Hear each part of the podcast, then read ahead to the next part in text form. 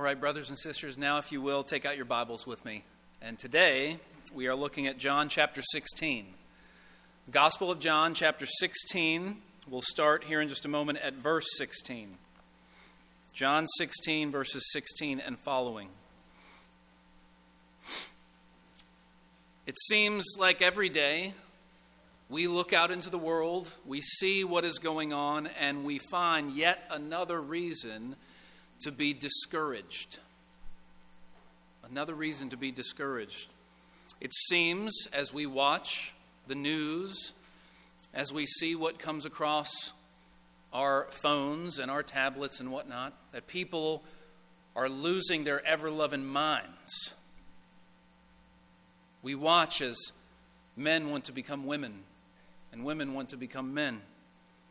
We see people who want to teach our children to love what God hates and to hate what God loves. Hatred and violence and murder abound. Murder. The government seems intent on suppressing and oppressing those who live according to the Bible. Politicians stir up division by demonizing everyone who sits on the other side of the aisle. And then natural disaster, it seems, after natural disaster, take lives and destroy homes. I find a lot of reasons to be discouraged in the world today. You can find a hundred reasons to be anxious, to be uneasy, to be angry, to be depressed. And yet, in the midst of all of it, we have a sure and steadfast anchor for the soul. The resurrection of our Lord Jesus gives us hope in times of despair. And so today, my simple plea to you is this take heart, for Christ has overcome. Take heart, Christ has overcome. We serve a risen Savior today, amen? He is alive forevermore. He died, but he did not stay dead. Death could not hold him, Peter says in Acts chapter 2. It was not powerful enough to hold the author of life. And right now, being alive, he sits at the right hand of the throne of God in heaven, awaiting the time where God will tell him, Go back, return and bring our people to be with us for all eternity. Redeem our people, redeem creation itself. And so we live in that hope, we live in that anxious anticipation, even amidst everything in this world that causes us to see despair, anxiety, depression is so normal. It seems like it's the only option at times. And yet we have to remind ourselves today what we are doing is we are reminding one another. We're preaching to one another. We're helping one another hold on and take heart because Jesus has overcome. Let's look at our text today. John 16, I want to read to you from verses 16 through 22 and then verse 33. As a minister, I'll just say this before we read. As a minister, we preach on Easter each year. And so each year you turn back to the, it seems the same text over and over again, and you try to find a, a, a unique text that perhaps isn't your typical Easter text. I hope this is one for you. This is absolutely an Easter text, but not one that we might turn to traditionally. And so this is God's word. John records the words of Jesus here in the upper room the night he would be arrested. Verse 16, he says to his disciples, A little while, and you will see me no more. And then again, a little while, and you will see me. So some of his disciples said to one another, What is this that he says to us? A little while, and you will not see me, and again, a little while, and you will see me. And because I am going to the Father.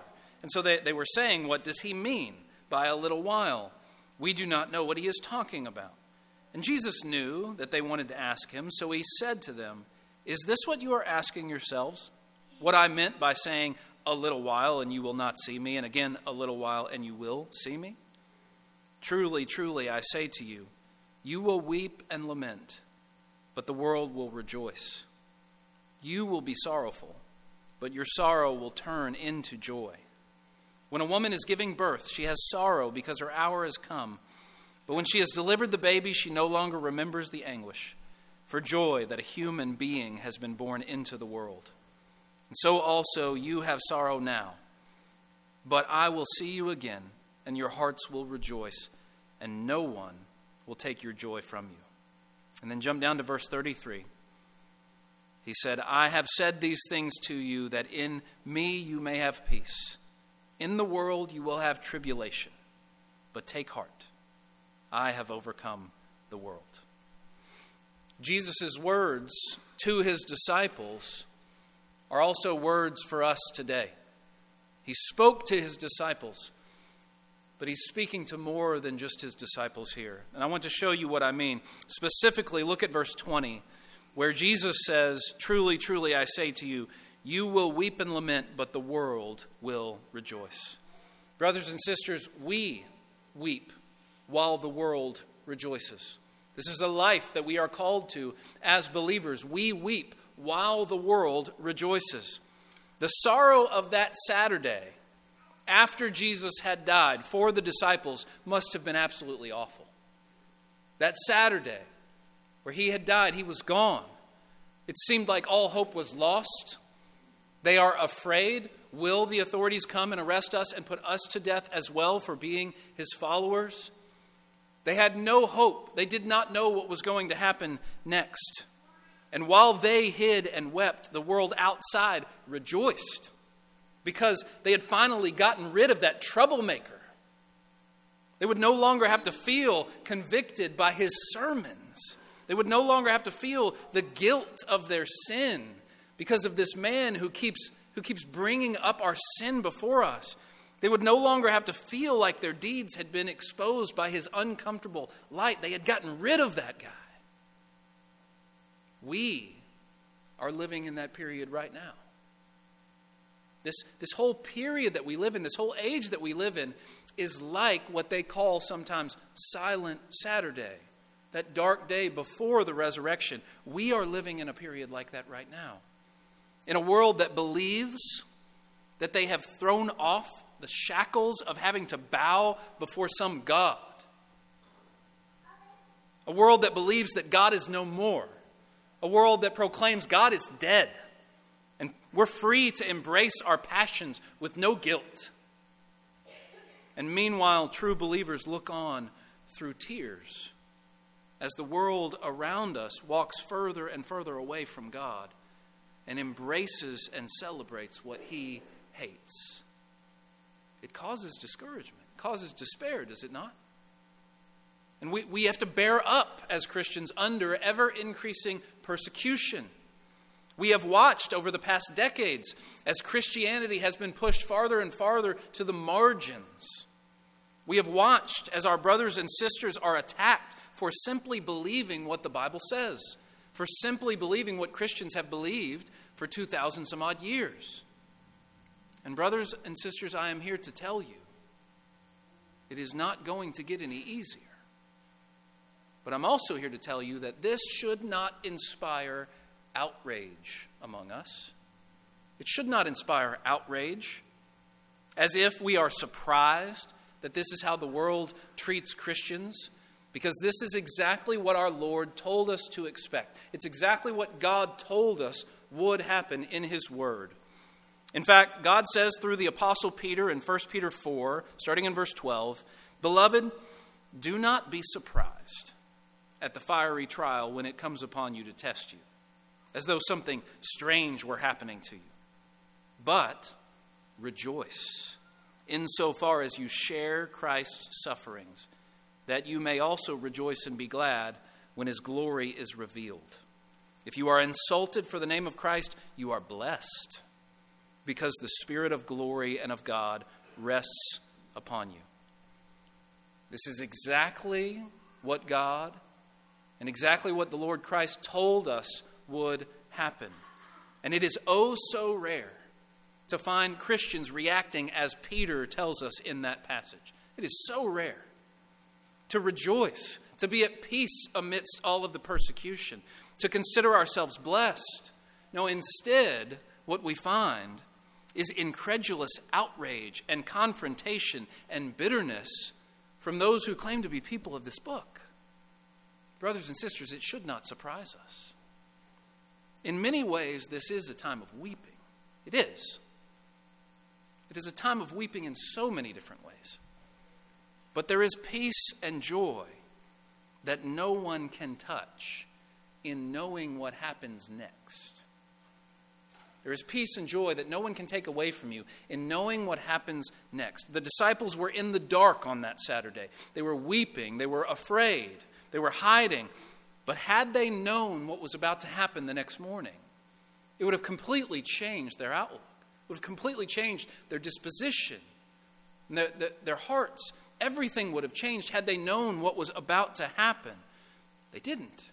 And so they were in the dark. They were afraid. They were weeping. But, brothers and sisters, we do know what is about to happen. We do know what is coming next. We know that even though he is gone, we will see him again. Those words of Jesus to his disciples a time is coming, a little while, and you will see me no longer, and then a little while, and you will see me. It's not just for the resurrection, it's for the second coming. We are in that time where he has been taken away from us, but we will see him again. We know we will see him again. And when he returns, he will set all things right. And so it is our task to wait with patience and faith and contentment and even joy because we know what's coming next. When you know what's coming next, it changes everything. Now, notice also what Jesus says in verse 20. At the end of verse 20, he says, You will be sorrowful, but your sorrow will turn into joy. Your sorrow will turn into joy.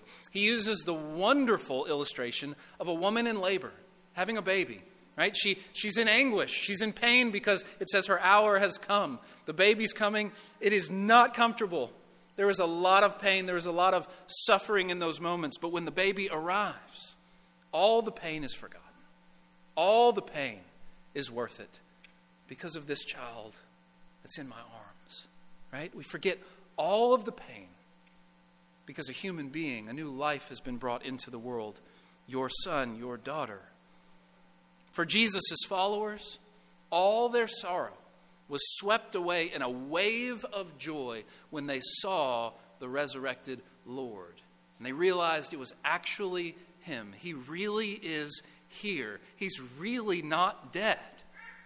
This is astounding. This is amazing. This is something we never even hoped for, and all of our sorrow is wiped away.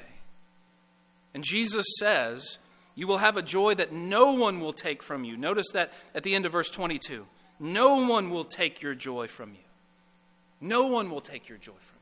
In fact, that's what you find as you keep reading the Bible that these apostles and his other followers, they in fact did have a joy that no one could take away. People tried to take it away, and they couldn't. For example, in Acts chapter 5, Jesus has already ascended back up into heaven and gone. John and Peter have been preaching the gospel, they've gotten arrested. And then, Acts chapter 5, verse 40, we read this. When they had called in the apostles, they beat them. And then they charged them not to speak in the name of Jesus and let them go. And then it says, they, the disciples, they left the presence of the council rejoicing that they were counted worthy to suffer dishonor for the name. And every day in the temple and from house to house, they did not cease teaching and preaching that the Christ is Jesus. You see the power in this, right? They beat them. They beat them. And they're happy about it. How can you stop people like that? You beat them and they get happy. What in the world is going on? They have a joy that you can't take.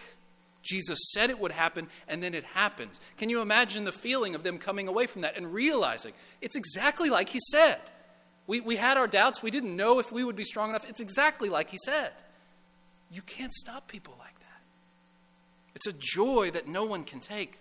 Brothers and sisters, the world is not going to be converted because a bunch of Christians are outraged that their country has gone down the tubes.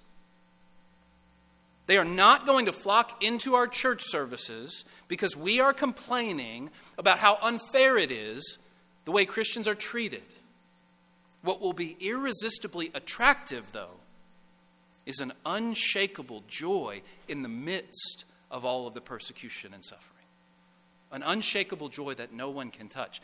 That will confuse people, and that will bring people to ask, what, what, what is that? How in the world are they like that? What do they have? It will be irresistibly attractive. One of the greatest preachers in church history was a man by the name of John Chrysostom. His name literally means golden mouth, and he fulfilled that name, as people often do. He was bold in preaching God's word and calling out sin, even among the most powerful of his day. And in the early 5th century, that's how far back this goes, in the early 5th century, the Roman Empress Eudoxia decided that she was done with John Chrysostom and all of his preaching. She didn't like how he made her feel, she didn't like how the truth felt. She's done with him. And she's the empress. So she brought him in and threatened to banish him if he continued preaching. And he responded by saying, You cannot banish me, for this world is my Father's house. And then she says, But I will kill you. And he said, No, you cannot, for my life is hid with Christ in God. And then she says, Then I will take away your possessions. He says, No, you cannot, for my treasure is in heaven and my heart is there. And then she said, But I will drive you away from your friends, and you will have no one left. And he said, No, you cannot. For I have a friend in heaven from whom you cannot separate me. And then he said, I defy you, for there is nothing you can do to harm me. Secure in Christ, a joy that no one can take away. Brothers and sisters, the suffering of this world is temporary. It is temporary.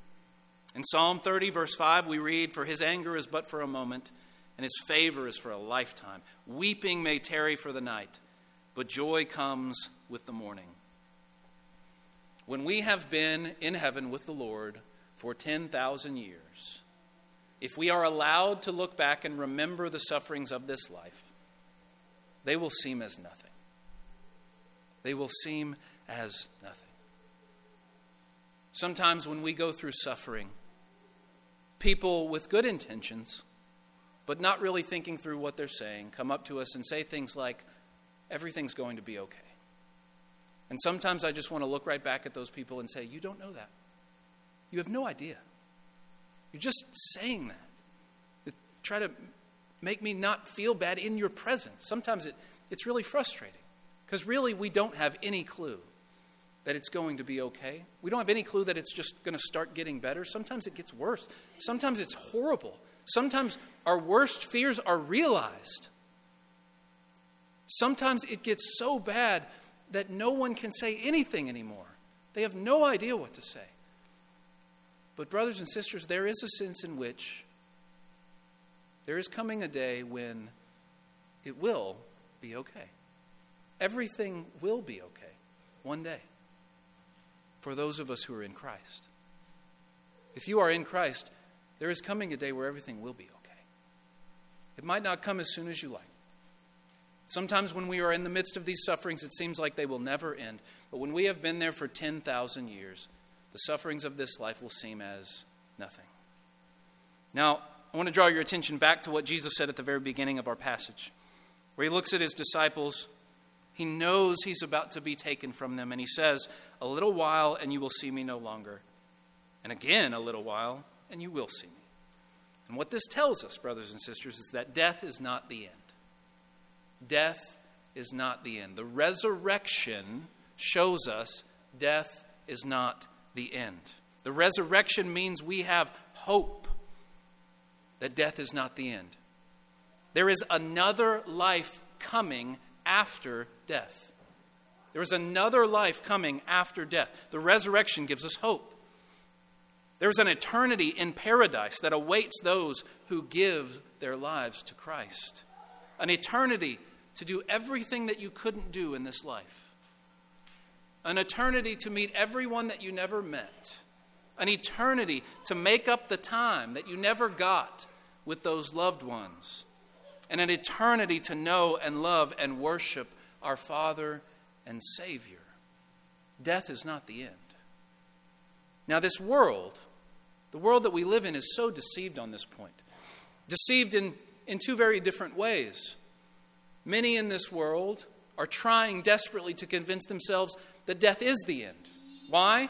Because if death is the end, if we are just annihilated to nothingness after we die, well, then let's eat, drink, and be merry. Let's, let's indulge. Let's take all of the pleasure we can because there's no consequence, ultimately. There's no consequence if death is the end. That's one way our world is deceived on this point. But the other way is a way that I see all the time as a minister, all the time in the, the Bible belt where we live, if you will. And it happens all the time at funerals. When I attend a funeral, when I do a funeral, for people who really do not live for the Lord at all, every single one of them, to a man, says, We're going to see that loved one again in heaven. Confidently. As if a life lived for the Lord has no bearing on it. As if they're universalists. As if everyone just goes to heaven and it doesn't matter. I realize there, there's, a, there's a sensitivity that you have to have in those moments. It's not the time to correct people's theology, it really isn't. But it's sad. It's oh so sad. Because they have convinced themselves that no matter what I do, no matter how I live, no matter if I give heed to the Lord at all or not, I'm going to go to heaven, and so is my loved one that just passed away. Brothers and sisters, the world is so deceived on this point.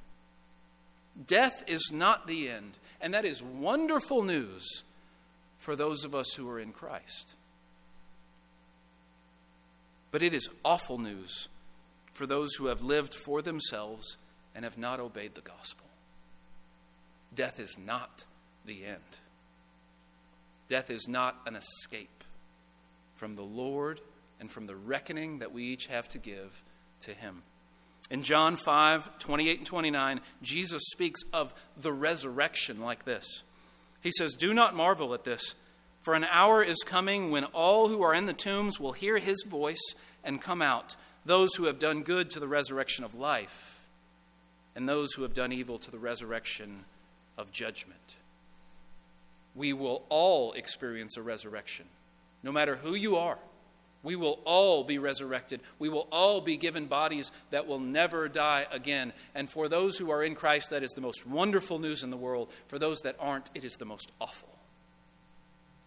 Just before that passage right there, just before what Jesus said that we just saw, in John 5 25, he said this Truly, truly, I say to you, an hour is coming and is now here when the dead will hear the voice of the Son of God and those who hear will live. Now, Jesus was speaking a little, little, double meaning there, I believe. Because in the end, in the end, as he just said in John 5 28 and 29, in the end, all who are in the tombs will hear his voice and respond to his voice. In the end, that will happen. But that's not all that that means. John 5 25. The time is now here, now here, when the dead will hear the voice of the Son of God, and those who hear will live. Have you heard his voice? Have you responded out of your spiritual death? Are you alive today spiritually because of Jesus? Do you know what that means? Jesus is calling, his voice is going forth through the gospel proclaimed to all the world. And so many who are dead are hearing that voice and are responding and are coming out of their own grave to newness of life. It's happening all the time, it's happening all over the world. It has happened to many of you. Christ calls forth by his word. And when you hear his word, it awakens faith inside of you. And when faith is awakened, you respond to the gospel. You repent of your sins. You give your life to Christ. You're baptized into his name. You die to yourself, and then you raise out of that water, you are raised a new creation, newness of life. And what's odd about this kind of call and response is that not all respond. In the end, All will respond. In the end, Jesus, voice will go forth, and all who are in the tombs will respond. It will not be a choice. But right now, his word goes forth. And it's like it was when he was on the earth. He spoke, he taught. And some received him, but some who heard the very same message rejected it. Which one are you? Where will you be in that? When the judgment day comes and Jesus returns to redeem God's children and to defeat his enemies, which side will you be on? Which side will he say you are on? Have you responded to Jesus' voice? And so I leave you with this. Verse 33. Jesus says, I have said these things to you that in me you may have peace. In the world you will have tribulation, but take heart, I have overcome the world. Some of us just need to hear that this morning. Hear it this morning. Jesus says, In this world you will have tribulation, but take heart. I have overcome the world. Let it sink in. You will have tribulation, but take heart. I have overcome the world. It will be okay one day because Jesus has overcome temptation. Jesus has overcome sin. Jesus has overcome the enemies of God. Jesus has overcome Satan. Jesus has overcome suffering. And Jesus has overcome death. You will have tribulation. Some of you are in it right now, I know. And some of us are just living on the edge of it. Some of us, it will happen to us and we can't even see it yet. And it will be excruciating and it will be sad. And our hearts will break and we will feel like they will never be whole again. And Jesus says to all of us, You will have tribulation. Take heart. I have overcome the world. And that is our hope.